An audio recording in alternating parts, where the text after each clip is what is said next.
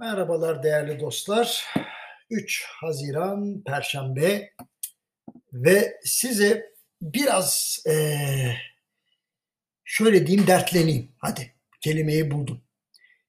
Şimdi 1989 yılından beri çalışıyorum. Yani 30 yıldan fazla oldu. İşte turizm, savunma sanayi, spor, müzik, demir çelik, tekstil, finans, sigortacılık, iletişim, yazılım. Yani aklınıza ne geliyorsa birçok firmada, birçok alanda görev yaptım. Dolayısıyla yorum yaparken bazen mütevazi olamıyorum. Zaten mütevazi bir tip değilim kusura bakmayın ya. Ama kibirli değilim ben. Öğrenmeye her zaman açığım. Şimdi öğrenmeye açık olmayan sabit fikirli birçok insan tanıdım da o yüzden. Altyapıları yetersiz olduğu halde büyük değişim ve dönüşümleri tasarlamaya çalışıp yarı yolda kalanlardır bunlar. Bundan da ilginç olanlar doğru bilinen yanlışları yol haritası olarak belirleyip çıkmaz sokağa girenlerdir.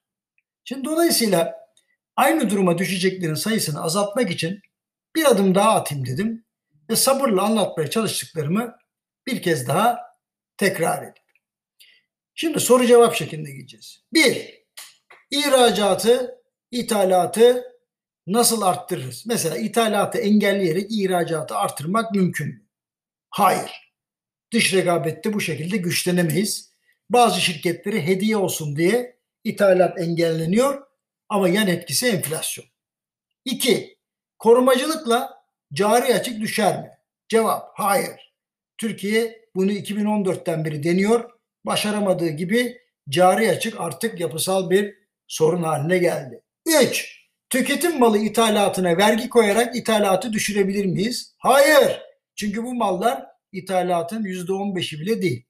Çünkü %85'i ham madde, aramalı, yatırım malı.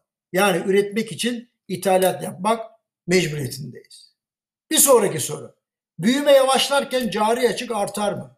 Artar. Mesela enerji fiyatları yükselir. Dolayısıyla cari açık büyüme yavaşlarken bile artabilir. Çok şükür şimdilik öyle bir derdimiz yok. Peki talep baskısı yoksa parasal tedbirle enflasyon düşer mi? Cevap düşmez. Büyüme yavaşlayacağı için e, bu sefer e, talep e, durgunluk içinde enflasyon olur. Yani stagflasyon olur. O yüzden dikkat etmek lazım. Peki madem talep, talep enflasyonu yok, nihai satıcıya baskı yapmak etkili olur mu? Olmaz. Enflasyon böyle düşmez. Çaresizlikten yapılıyor. Maliyet enflasyonu var onu düşürmek lazım. Merkez Bankası dolar satsa döviz düşer mi? Ya o Merkez Bankası'nın satacak rezervi yok. Dolayısıyla bunlar anlamsız sorular geçiyorum. Faiz enflasyon yaratır mı?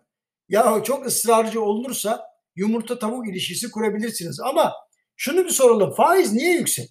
Ben söyleyeyim. Kamu harcamaları, artan ülke riski ve enflasyon. Eğer faiz lobisi varsa gerçekten hizmet eden unsurlar bunlar. Demek ki enflasyon faiz yaratıyor. İnşallah anlaşıldı. Kamuda tasarruf olacak mı? Görünür gelecekte olmayacak. Yerli ve milli üretmek için nasıl bir kampanyaya gerek var? Vallahi kampanyaya falan gerek yok. Yerli firmalar ahlaklı ve gerçekçi olsunlar yeter. Koruma duvarlarında yaslanarak vatandaşa orta kalite malı göreceli olarak pahalıya satmasınlar. Türkiye'yi sadece kendilerine mahkum etmesinler. Rekabete alışsınlar. Tasarım ve argeye destek versinler. Sabırla devam ederlerse yolun sonu selamet. Döviz kurları yükselecek mi? Yahu bıkmadınız mı bu sorudan? Geriye dönüp bakın. Cevabı kendi başınıza bulursunuz. Hadi yardım edeyim. Önünüze bir kağıt alın. Kurların yükselme sebeplerini ve düşmesi için gereken şartları yazın. Hangi tarafı ağır basıyor ona göre kararınızı verin. Türkiye'nin en önemli sorunu kaynak sorunu mudur? Cevap veriyorum. Hayır. Ahlak ve eğitim sorunudur. Kaynak kolay ama ahlak ve eğitim zaman ve emek istiyor. İşte böyle. Kısaca cevapladım. Şimdi şaşıracaksınız. Ben bu yazıyı 2018'de yazdım. Bakın 3 yıl sonra güncelliğini koruyor.